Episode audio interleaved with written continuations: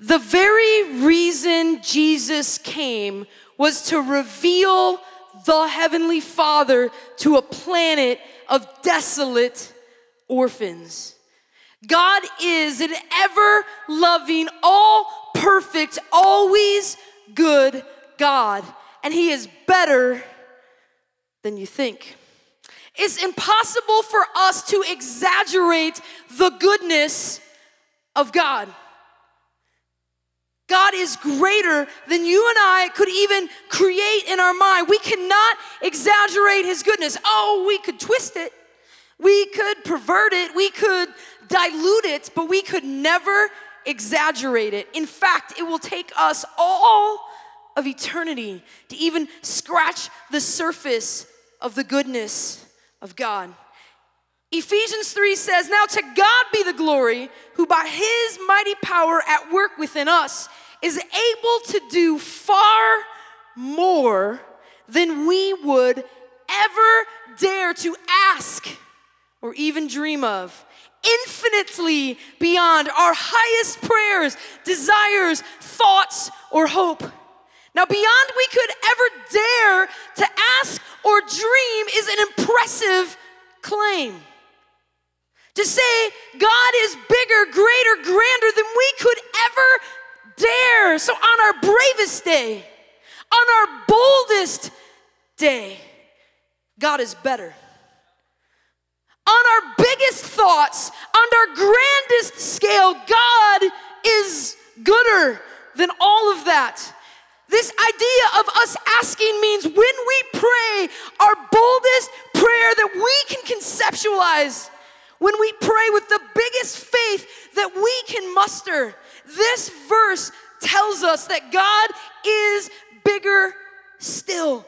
Even the prayers we're afraid to pray because we're like, this is too big, this is too crazy, this is too audacious, is still not bigger than what God wants to do in our life. And when Ephesians 3 says it's beyond what all that we can dream of, it's saying God is better than all of our imaginations. All the things that we could think, could it possibly be that we have a God that's this good? It's without words. It's beyond our ability and our highest hopes, prayers, thoughts. God is that good. Psalm 119 says, You are good, and what you do is good. And Psalm 107 says, Give thanks to the Lord, for he is good. His love endures forever. So Jesus invites us into this concept that God just isn't a heavenly father, but that He is our Heavenly Father, right? We've been talking about this throughout the entire weekend. He's our Daddy God. He's the one that speaks to us and imparts to us our identity, our purpose on this planet. He's the one that marks us and names us and counts us, and every single hair on our head as well. And Jesus invites us in to this pursuit, this adventure with our Heavenly Father. And he says, an adventure that is miraculous. He brings us into an adventure that is bold and brave and great and beyond. And he invites us on this adventure, this quest, really, to search out who he is. An adventure that leads us to the most intimate and mind blowingly powerful, indescribably beautiful relationship possible, an adventure to get to know God. Is like searching the deepest mind shaft in the planet on a hunt for the most precious and beautiful of gems. Hebrews 11 says that He, meaning God, God is the rewarder of those who seek Him. And what does this reward look like? It looks like the discovery of Him. He is the discovery, He is the limitless, He is the endless. And we are on this quest a quest that's the most valid and noble quest in the universe. And this quest is to find the depths of God. And even as we pursue the depths, and even as we go deeper and deeper and deeper into even one quality of God, we, will, we recognize we can never exhaust it. We could spend every second on this planet, every breath in our lungs, in the pursuit of just knowing one quality of God be it His love, be it His holiness, be it His goodness. And we could exhaust every breath from now until we die and through the ends of eternity and never know fully one characteristic of our God. That's the adventure that Jesus invites us to, and He is a good Father. The comparison of God to the Father trips some people up because we all have an experience with our Father, and whether our Father is a good comparison to God or an inadequate comparison to God in our minds, the truth is, it all falls short of God. And so, a lot of times when Jesus and the scriptures refer to God as a father, it's setting it up more as a contrast than it is a comparison. And we cannot allow the shortcomings or the successes of our earthly father to affect the pursuit of our heavenly father. So, these are my sons.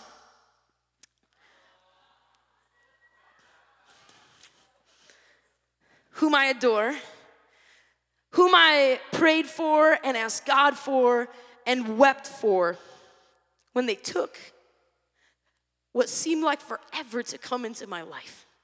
My sons, who I love with every fiber of my being, whose very existence, just the fact that these boys exist brings me more joy than I can explain. They are my blood, my sweat, my tears. And, and I would move heaven and earth to spare them just one fraction of an ounce of pain. And I would not hesitate to run through fire to, to save them or to protect them. And I would not rest in my pursuit to find them if they should ever be lost for me for even a second.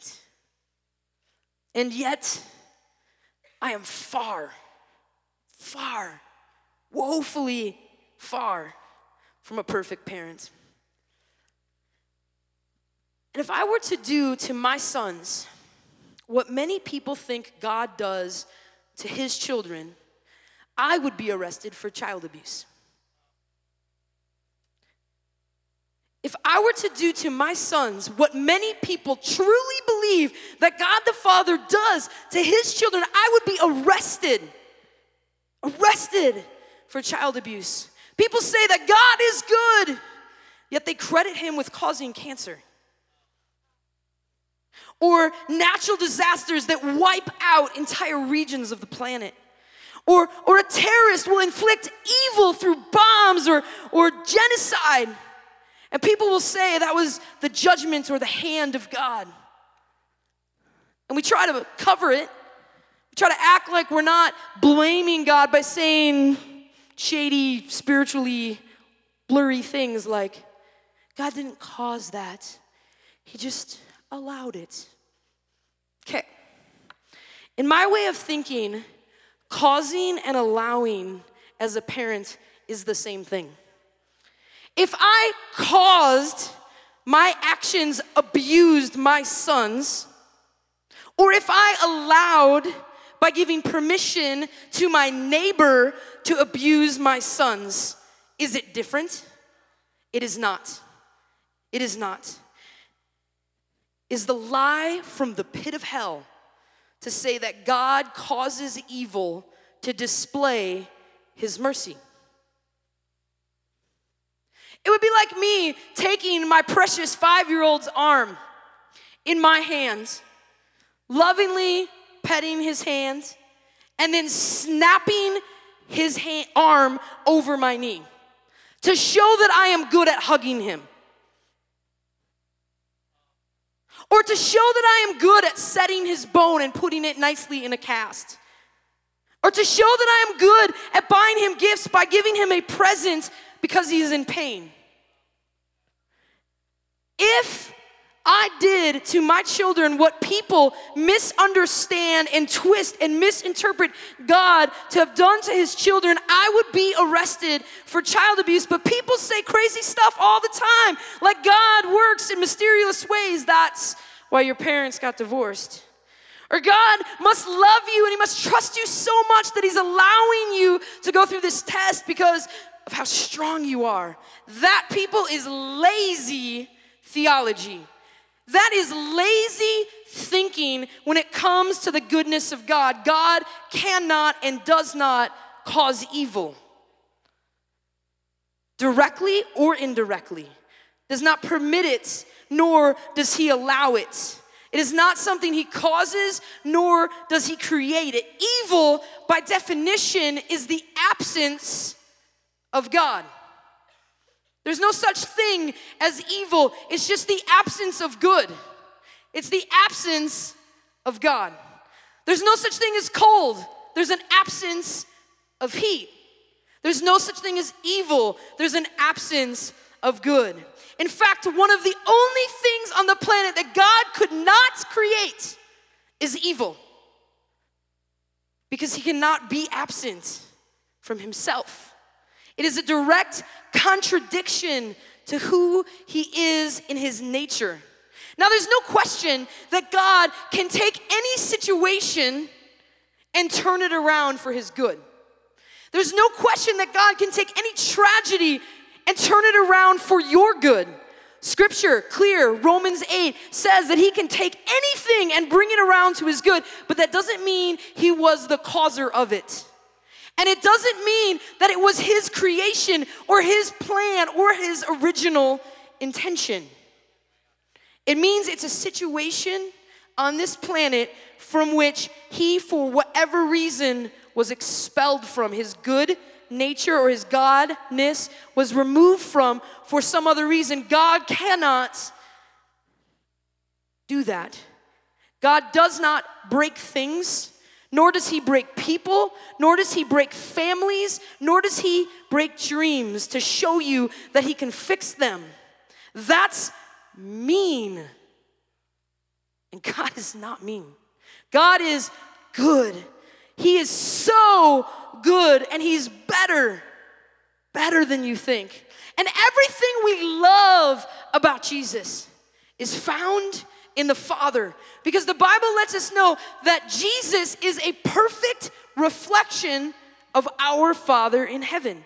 And everything we love and know about the Holy Spirit is found in the Father because the Father and the Son and the Spirit are one, and the three is one, and the reflections of each other in their perfection. They announce each other to us. And Jesus taught us above all things, that the Father is good. And He wants us to know and to believe that He is good. Matthew 7, Jesus acknowledges that our earthly parents are not perfect.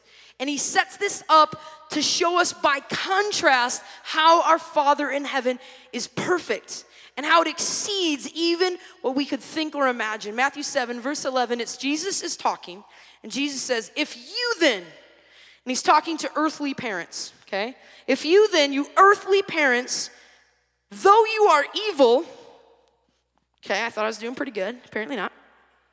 Though you are evil, know how to give good gifts to your children.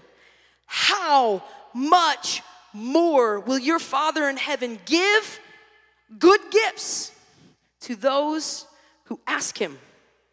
Now, I want to fixate for a minute, leave this verse up for a while. I want us to look at the, the second underlying concept good gifts. Okay, God gives good gifts. Now, this word just like has been rolling around in my mind because it implies excellence. It implies perfection. It implies attractiveness. God is not giving you a scratchy, itchy sweater like your great aunt. God is giving you a good gift. And he is saying that our Father in heaven is willing to go beyond basic needs. It doesn't say God in heaven will give you just barely enough to get by. God does not run an underfunded orphanage. He's a father. He doesn't just say, I'm gonna give you three meals a day if I have enough rice and beans. And I hope there's a cot for you to sleep on. No, it says, by contrast, here's what you good parents, you're doing your best, you can give a gift, but how much more can your heavenly Father give a good gift to those who ask for him?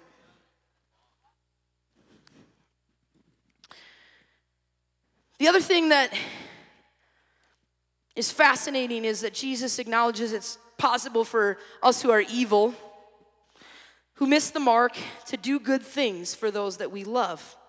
And he uses this to set up the contrast that, that God is ultimately perfect and holy. He's never sinned in thought or action, not by accident, not on purpose. And Jesus challenges us to do this. He says, use your imagination to consider the goodness of your Father how much more? How much more will your Father in heaven give good gifts to those who ask? He literally says, put it back up. He literally says, How much more? So, how much more? How much more? How much more? How, how much more? Jesus is saying, hey, so there's this party, and you've been invited to the table, and I've been saving you a seat, and there are gifts at the party. And I want you to imagine, imagine how much more. How much more joy could you be walking in? How much more peace would your Father want to give you? How much more strength? How much more hope? How much more purpose? How much more identity? How much more comfort? How much more holiness? How much more love would your Father want to lavish upon you? How much more? One of the biggest truths we wrestle with in this life is, is how do we view God? And Psalm 84 lets us know that the Lord is the shield and the sun. The Lord bestows favor and honor. No good thing does He withhold from those whose walk is blameless.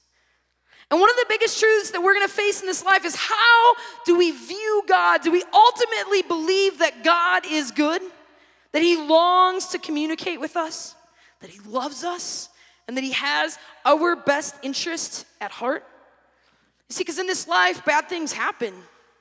Evil exists, but God is good. In this life, injustice exists on the planet, but God is good. Hurt and heartache are a part of every story, but God is good. What sustains us, what carries us through the hardest moments in this life is knowing that God's presence was there, is there, and always will be there. Is knowing that God's goodness was there, is there, and always will be there. It's knowing in the depth of our heart the words of Jesus when He promised us, I will always be with you, even to the ends of the age. I will never leave you nor forsake you. Even though everyone else leaves you, I will never leave you. See, I have written your name on the palm of my hands. God God's better than you think. Exodus 33 and 34 record a story of Moses' epic adventure to discovering another layer of God. Moses prays for something that is beyond what I've ever had the guts to pray for till tonight. A prayer so big and so audacious and so brave, and God seems down with it. Moses asks God in Exodus 33, verse 18, he says, Let me see your glorious presence. A lot of people, a lot of good Christian people don't know you can pray stuff like that. They don't realize that we can ask for God to do something that big, but Moses did. And God seemed happy with this request. Now, Moses had seen God's glory before. Remember the burning bush? And the glory of the Lord appeared to Moses, and the scriptures record that it lingered with him in like a tent. And in, in Exodus 33 11, it, it says that like Moses and God talked, like a man talks to his friend. Many times the Bible records about how the, the glory of God came down on the mountain in the form of some kind of like super epic cloud and hung out with Moses. But this time, God responded to Moses in verse 19, and it says, And he, God, said, I will make all my goodness pass before you, and I will proclaim before you my name, the Lord. So Moses asked for God's glory, and God responded by saying, Hey, wait a second, I'm gonna do you one better. I'm gonna do you one better. I'm gonna show you my goodness. Goodness is the best parts of everything. Everything that is good, that is favored, the joy, the gladness, the beauty, the kindness, the fairness, the prosperity, the wildest and widest sense of everything, the best of it all. And God is saying that He was going to reveal His goodness to Moses, that He will allow Moses to taste and see how good he is. And when this goodness came down, Moses encountered it and he discovered the goodness of God, it changed him. Something that had never happened to Moses before happened to him in that moment when the goodness came because it, the Bible literally says that Moses' face became a glow. You got to read lots of the Bible, but it talks about how, how his face was like lit up. That's some sheer joy. You want to know what this generation needs more than anything? Some sheer joy. Sheer joy that lights up your face. Because from the core of you has been exposed to the goodness of God. There's not a cell in your body that can't help but radiate that goodness to the world. And I believe tonight that God wants us to make a big ask. I believe that He wants us to ask Him to reveal the next level of His goodness. And even this idea is a little bit beyond our ability to comprehend. But it's not beyond our ability to experience. Because our hearts can take us where our minds have yet to go. And our understanding is it's always important, but often our understanding will come through what we experience. And so the Bible dares us. In Psalm 34, it says, Taste and see that the Lord is good. And if you'll taste it for yourself, you'll see it more clearly because God is better.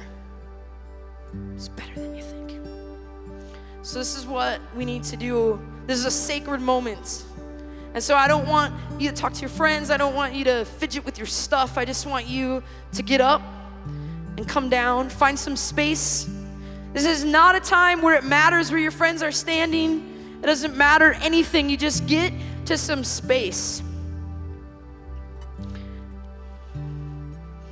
Get to some space down front. Because we're going to make this audacious ask that God was so pleased with Moses about.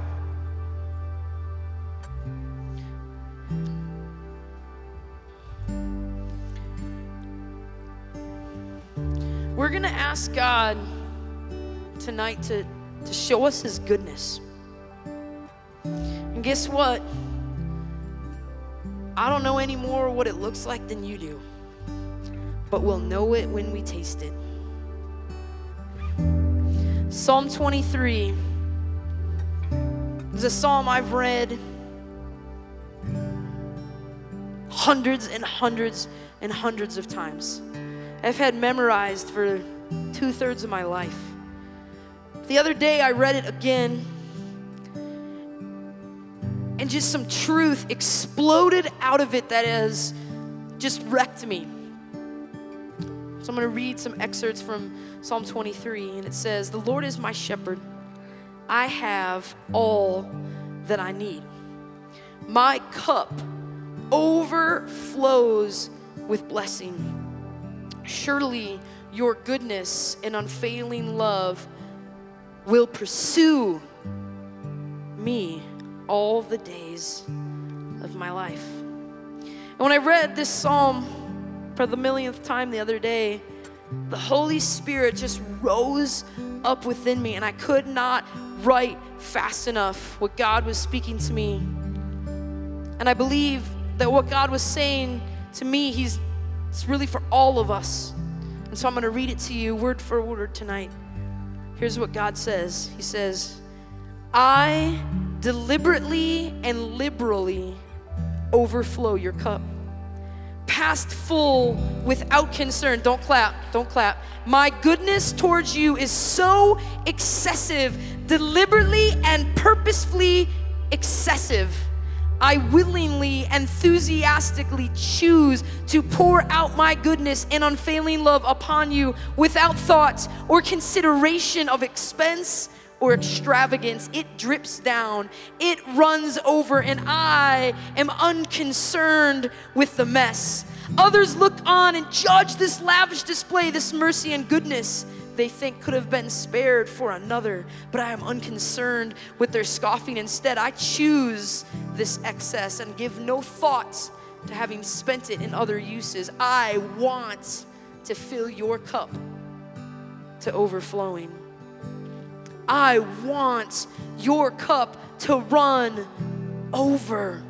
I never want you to concern yourself with lack when it comes to my goodness, says the Lord. I never want to hesitate for you to request more of my goodness as if somehow your asking is putting me out or lessening my available supply or creating a shortage for others. The mess, the puddles of overflow only further illustrate my goodness.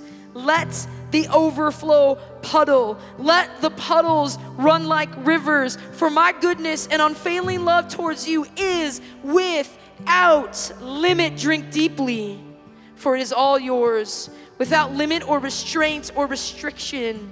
The anointing, the feast, the joy, the blessing, the goodness, the fullness, the mercy, the favor, the rest, the pasture, the peace, the strength, the endurance, the table, and the cup. And when I heard the Lord speak that, to me, and I recorded it for you, this response came from me. And I believe that this is the response that we will have now to the goodness of God as we press in and ask Him to show us a new side of Him. I responded with this It chased me down and knocked me over. Your goodness pursued me. It chased me down and wrapped me up in the warmest of hug and melted my heart like the taste of a chocolate chip cookie fresh from the oven. Like a giant puppy, it attacked me with lavish and loving kisses. And the sweetest and most sincere of proposals, his goodness invited me into a love so wild and true, so adventurous and thrilling, the best of all that is good, the fairest of all that is beautiful, the tastiest of all that is delicious, the joy of all that is the deepest belly laugh, the elation of the unexpected celebration won by the underdog in the final seconds before the last buzzer is the goodness of God. It is a treasure so valuable, it's worth undeterminable, and I could spend every second of my life on this planet going after it. And yet, it, the goodness, pursues me. It, the goodness, chases me. It runs over for me. Let's go after it.